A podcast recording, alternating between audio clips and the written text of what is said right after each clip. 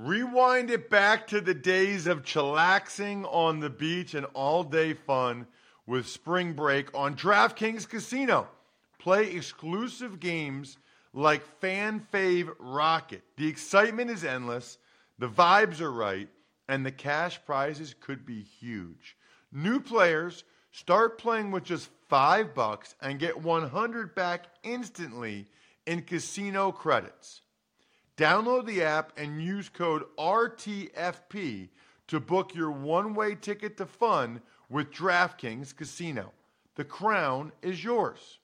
Gambling problem? Call 1 800 Gambler or visit www.1800Gambler.net.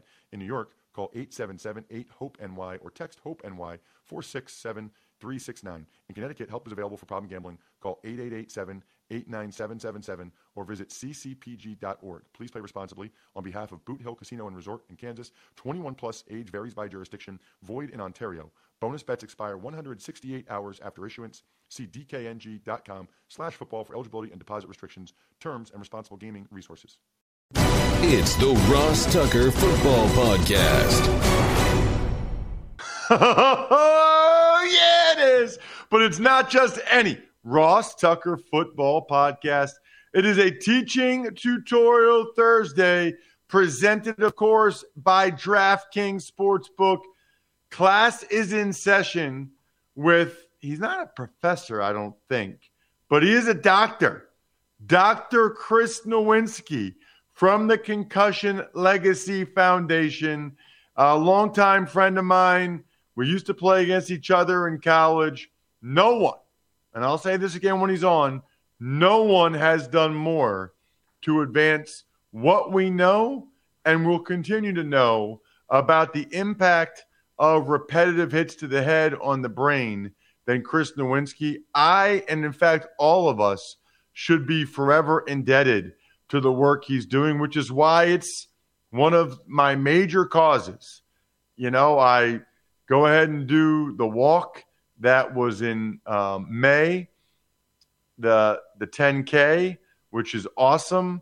I also wore sneakers to support the Concussion Legacy Foundation and what they're doing to end CTE. So, big fan of Chris and what he does. I should mention a couple things real quick. Number one, since the interview, and really the entire show is pre recorded, we will not have any tux takes today. And I didn't pick any winners. So, those of you that spread the word via social media, I love you, but I didn't pick a winner. Those of you that took advantage of a sponsor this week, I love you. I didn't pick a winner. Same with the YouTube shout out, but I am making a list. I'm like Santa Claus. I'm checking it twice, and I'm going to know who's been naughty or nice. And when I get back from my little vacay, I am going to pick winners. And I will notice those of you that did it here in July, and I will greatly, greatly appreciate those of you that did it here in early July. But you know what? We're kind of all winners, aren't we? When you get a chance to get a bold button down or a polo from Express, like I did recently, we're all winners. Look, it's nice to feel good. And you feel good when you look good. And you look good when you're kicking it old school with vintage inspired polos made for modern living or statement shirts in bright colors, prints that pop, and lightweight fabrics. Find something for every destination at Express online, or in store. When you need mealtime inspiration, it's worth shopping Kroger, where you'll find over 30,000 mouthwatering choices that excite your inner foodie. And no matter what tasty choice you make, you'll enjoy our everyday low prices, plus extra ways to save, like digital coupons worth over $600 each week. You can also save up to $1 off per gallon at the pump with fuel points. More savings and more inspiring flavors make shopping Kroger worth it every time. Kroger, fresh for everyone. Fuel restrictions apply. It's Big Show time. The Big Show. As promised, we are joined by a good friend of mine who used to be an adversary. We talk about this every year. I think I have him on the show once a year. It's kind of my promise. Uh, he thinks it's just because I'm helping him spread the word about the great work he's doing, but actually, it's my way of getting an update on everything going on with stuff that might affect me a little bit later. Uh, his name is Chris Nowinski. I think it, those of you that are longtime listeners, you know that.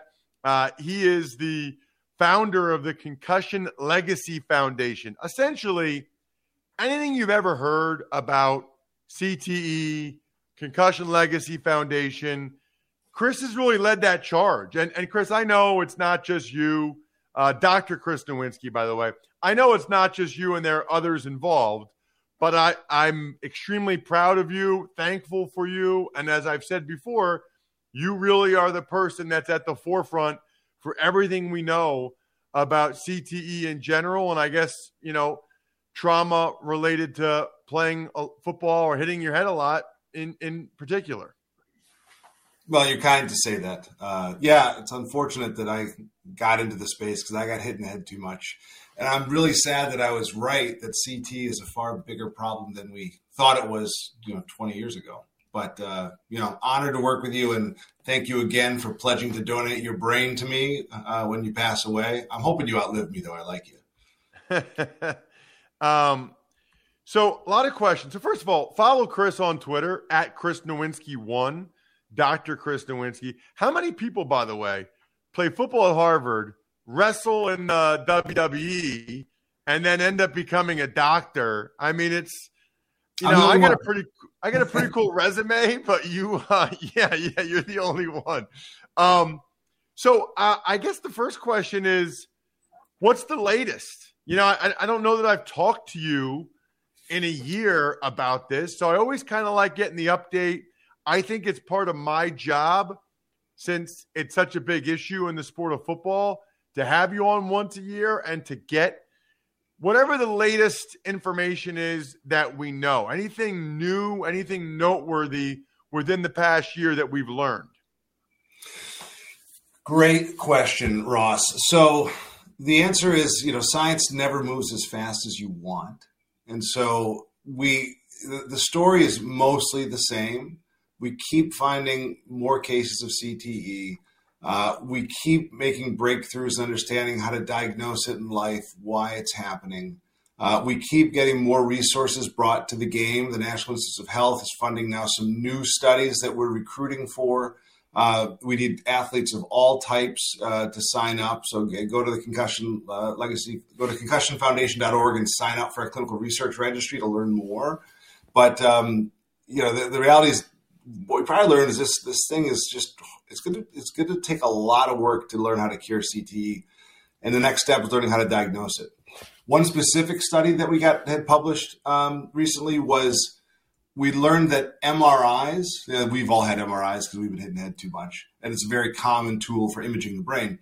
There are, we are finding unique things about CT on MRIs of people we've diagnosed after they died and gone back and looked and that that process of continuing to get more of those scans will help us tell you and me, you know, whether or not we have it before we pass away. One of the problems is um, every time we learn something new, I, I go back to my MRIs and I go, "Oh crap!" Uh, because one of the things that we talked about, uh, that one of the things we published was there's a membrane in the middle of your brain that, uh, and that membrane in CTE falls apart, and uh, that it's very obvious in MRI and it's almost always associated with CTE. And so it's a sign that, that we can see. And last time I had an MRI, I had the beginnings of it. And the question is, in some people it's static, and some people it's degenerative. And I, I'm scared to go back in an MRI to find out if mine's worse. Because if it's worse, that's that's a pretty uh, pretty straight confirmation. Wow, that's so interesting. That you know your work can also kind of put you in a position where, but you'd rather know. I mean, that's why you're doing all this. You'd rather know. Well, that's a big that's a big question, right? So there's actually been studies on genetic probabilities of you developing Alzheimer's. There's certain genes that give you a very high risk, and they did a study of should we tell people they have that gene, and what they found was some people deal with it really well, lived life to the fullest, knowing that they might have a shorter lifespan, and other people lost their minds right? That it was just a mental health struggle, knowing like, oh my God, like is tomorrow am I going to fall apart? Is that going to be the day I can't remember things? And so it really comes down to whether or not you should know has a lot to do with your personal profile.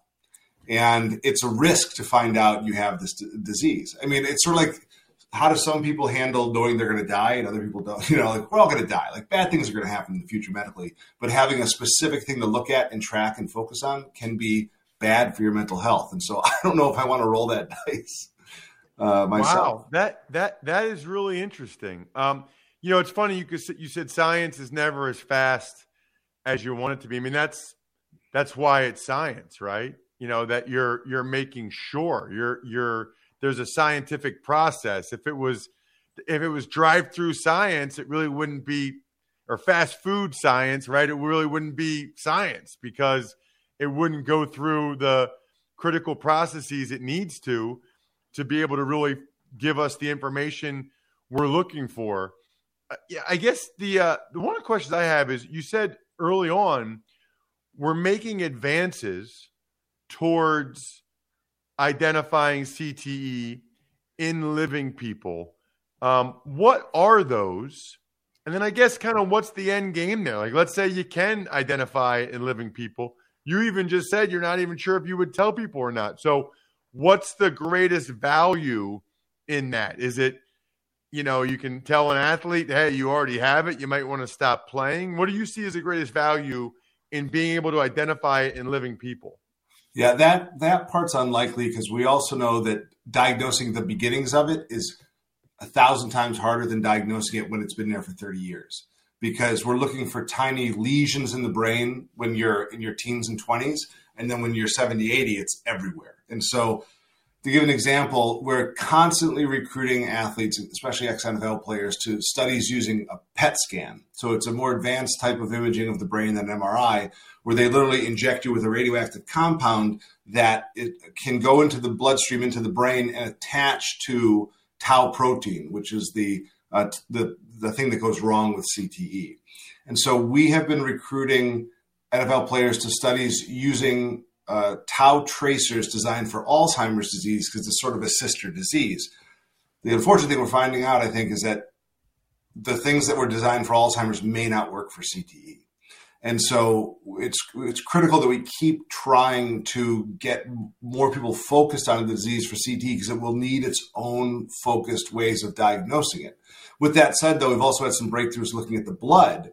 And and sad thing to think about is that when your brain is degenerating, literally you get brain proteins floating in your bloodstream because your brain is sort of rotting, going through the blood brain barrier, and these pieces of brain are in your blood. And we're picking up that the you, we can identify potentially CTE disease pieces of brain in your blood and distinguish them from Alzheimer's disease. So a blood test may end up being the thing you get in the doctor's office in 10 years, where they say, oh God, you have way too many CT proteins floating around um, that's you know you have CTE it looks bad. So um, the reason that we're doing this is not to tell people that they have it necessarily. The reason we're doing this because if we want to intervene, if we want to get big pharma off the sideline and tr- and doing clinical trials on will this drug stop your CTE, we have to be able to know who has it. If you start a clinical trial and you put a bunch of patients in there and you're treating people who don't actually have CTE, you're going to destroy a drug's future. And it's not that it doesn't work, it's because you're studying the wrong people. So we are racing towards this diagnosis. And then once we have it, like it's all hands on deck, let's all go get these new, new treatments and let's all try to figure out which one will stop or slow the progression of the disease so that we can live long, healthy lives. So big pharma doesn't want to invest in making drugs until there would be documented people that the drugs are for. That's why you need to know who has it in living people because once they know, okay, all these people, this many people have it. Okay, well, let's come up with drugs that help these people. That's how you sell drugs. And that's the other part of it is we don't know how prevalent the disease is. And so, right, if we can prove that 100,000 people in the U.S. have it, there's a there's money to be made for big pharma. So you um, but between the blood and you said it's a lot easier to identify it in the lesions on MRIs of people in their 70s and 80s than you know younger people. It sounds like you can diagnose it in living people. We we so the way all diagnoses for similar diseases works is you have a criteria of you have A, B, C, and not one, two, three, and we basically if your grandmother's diagnosed with Alzheimer's disease, a doctor's using this criteria and they can say with 80% confidence this is what they have. But we still find out those people don't they have another reason why their brain isn't working. And we don't have that number. So we don't have if you have the cavum and you have atrophy of the frontal lobe and the ratio between your frontal lobe to your uh, your parietal lobe atrophy is different. We, we don't have that yet. And so these are all pieces to the puzzle that we'll put together and then be able to test. And then we get that number of this diagnostic panel is 80% accurate for predicting CT, then it's then we're ready to go forward. Got it. Okay. Um any any new information on slowing symptoms? Um obviously, you know, I'm sure you have people that come to you that you highly suspect have CTE um, or are struggling. Ha- have we done any research on ways to slow the symptoms or you know sort of preventative measures. Yeah. So there's we again we don't know have any proven way to slow the symptoms because we don't know if the symptoms are caused by uh, cte because we don't know who has it right? So the, the, on the preventative side, you know, we launched last year Operation Brain Health. So basically, the messaging there, and, and it's it started as folks to the military who's been exposed to TBI and blast, and, and it's really for everybody. If you think you're at risk for this, if you've had a lot of exposure to head impacts, if, if you've played too much football, you still are in control of some portion of your brain's destiny, and that's through exercise, diet, and social activities, not smoking, you know, not getting diabetes, all these other things and so Operation Brain Health speaks to those things of, you know, hey, you know, we're ex linemen. We got really big. We got to lose weight. We got to keep losing weight. We got to do all these things to, you know, we got to stay away from alcohol as much as we can, drugs, all these things that'll keep our brain healthy. Even if CT's in there, you can make it worse by compounding other problems on there. So that's that part. In terms of treatment, I will say that we've had success with some people that have, you know, there's part of what happens, we think with CT is that like the, the, big thing that is very clear is that your memory falls apart, your ability to executive functioning, hold a job, goal focused behaviors, you start making sort of odd choices. That um, that's definitely CT related. And then we think there's this mental health component that sort of comes earlier for some people, but doesn't come for everybody, where you have depression, anxiety, uh, addiction issues, violence, impulsiveness, you know, gambling, all these interesting things that people have. Um, that some people die in that area, and some people were able to pull out. Some people recognize it, get the right treatment, get the right medications for their symptoms, lifestyle interventions, uh, sleep interventions, family uh, education, and if you, so, if you're having those midlife issues, you can get pulled out. But we also know we can't pull out everybody. Um, recently, uh, you know, I, we, have talked about this over email, but I lost one of my teammates from Harvard who played in the NFL, uh, Chris Eitzmann, who was uh, you know Tom Brady's uh, roommate or housemate his rookie year with the Patriots and played you know, three years in the league. And um, he started having some mental health issues and um, d- developed into alcoholism. And and I you know I did everything we could. We took him all the right doctors. You know the whole team came together to try to support him, but we couldn't pull him out of the spiral and he passed away in December. And so we're studying him right now. And uh, you know that's it, it, feels like a big failure, right? That we're supposed to be able to help everybody, but you know even for someone, you know, someone I was roommates with came to my wedding, like we couldn't pull him out of the spiral. So uh, it's it's it's really important that you know you continue to support, and I appreciate it, and that we get a little more aggressive on this thing. Yeah. Um, speaking of that, and I, I, know we talked about email or text or whatever. Um, really, really sorry for your loss again. And I, I remember Chris being a heck of a player in the Ivy League, that's for sure. And then uh, in the NFL.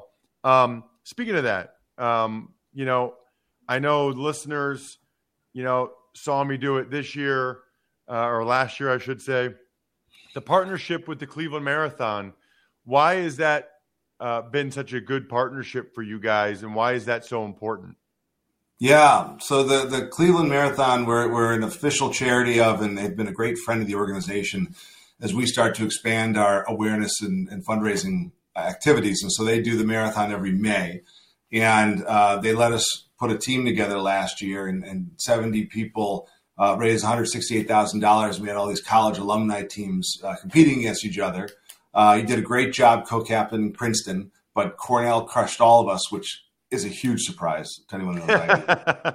um, but but we, it was a, it was a great fundraise. But what we uh, what they allowed us to do is now going forward, we're going to have our own sort of branded race. It's called the Race to End CTE, and the idea is that you know we're we're we it's a race. Like we are literally need to get there as fast as we can to NCT, which both means developing treatments, but also means prevention, right? Like if we stop hitting people in the head, especially children, we'll dramatically reduce future CT cases.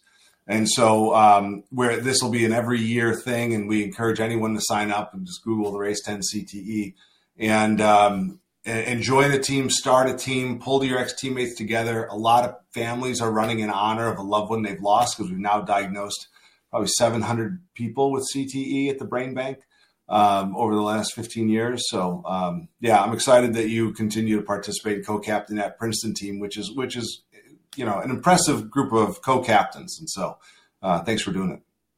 So uh, well, it's the least I can do, and it's absolutely my pleasure. You know how thankful I am for everything you guys do.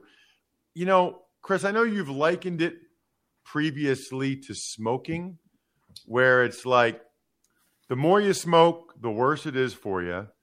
The more hits to the head you take, the worse it is for you. But some people can smoke a pack a day and they don't get lung cancer. Other people can smoke one cigarette uh, every day and, and they do get it. Is that still an apt comparison? And do we have any idea how many people it really affects or what, what percentage of NFL players? What percentage of college players? Or is that impossible based on how long you played in the NFL or when you started playing football?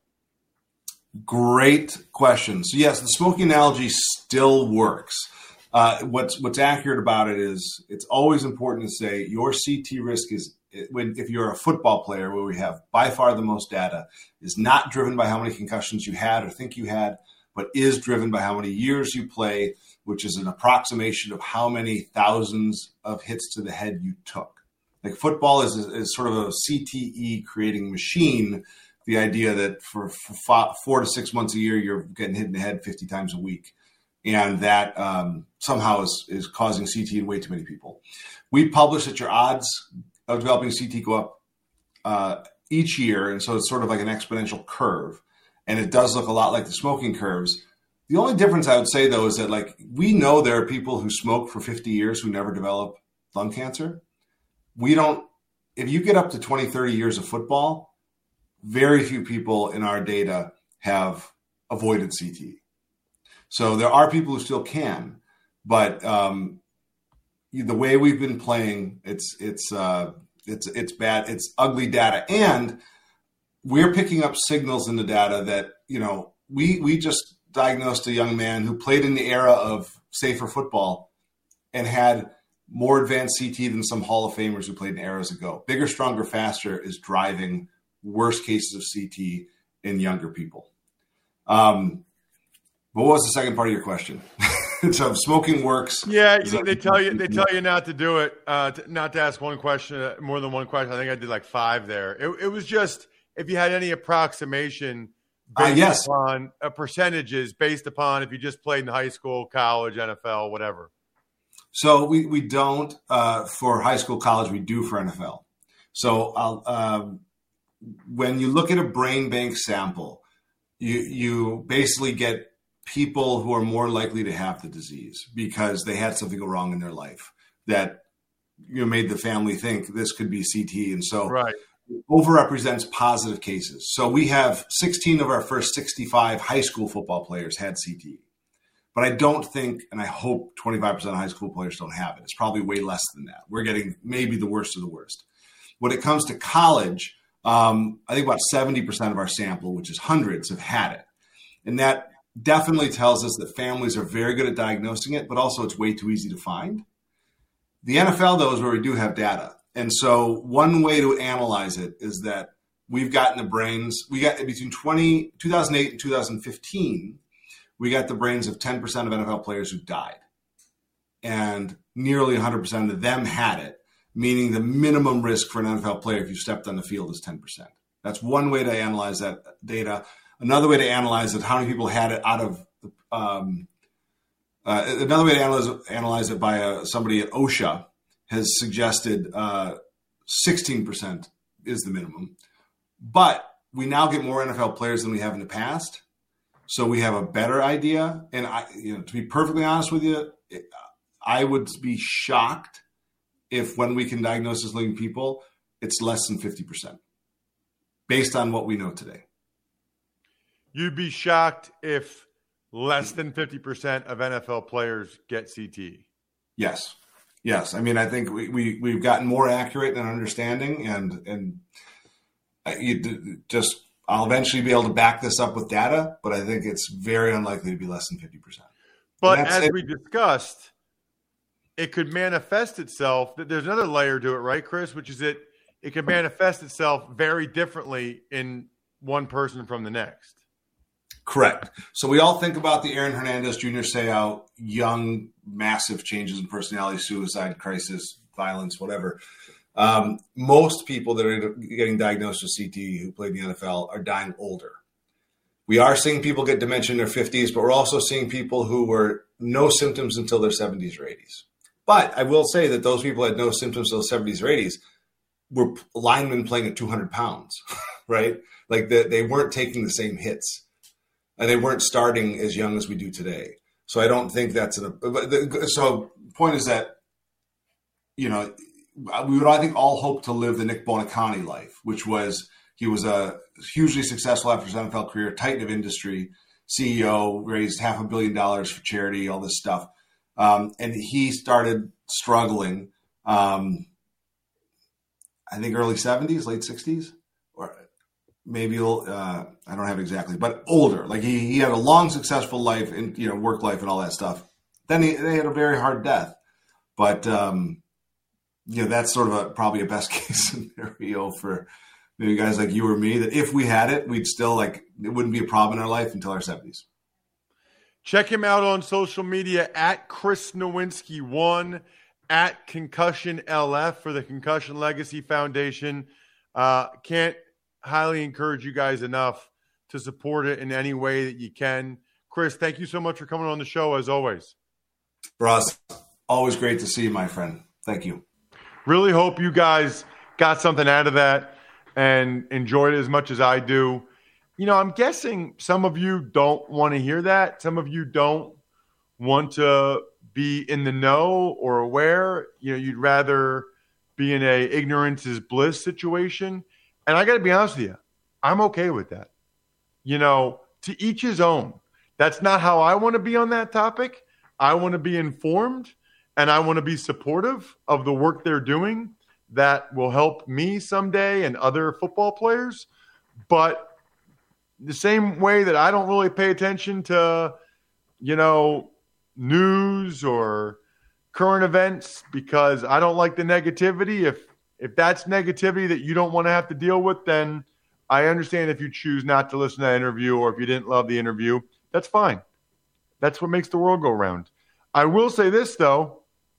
I love the I think we're done here members of patreon.com slash RT Media. And I certainly hope you guys checked out Drew Dinsick's season win total bets on the Even Money podcast. If you're not into betting at all, all that means is Drew talked about the teams he thinks are better or worse than other people do. That's really all it means. And he and I had a chat about it.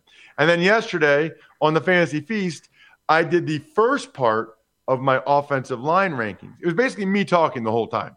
So it's basically like another Ross Tucker football podcast that you can listen to tomorrow or Saturday or Sunday or whenever. Shout outs, though, to Evergreen Economics, go-bengals.com, steakhousesports.com, humanheadnyc.com, Sporticulture, and Pizza Boy Brewing. Have a fantastic weekend, all of you.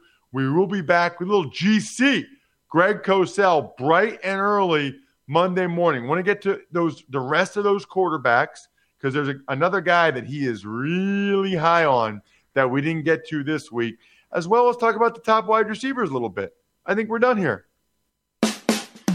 Thanks for listening to the Ross Tucker Football Podcast. Make sure to also subscribe to the Fantasy Feast, Even Money, Business of Sports, and College Draft. All available at Apple Podcasts, rosstucker.com, or wherever podcasts can be found.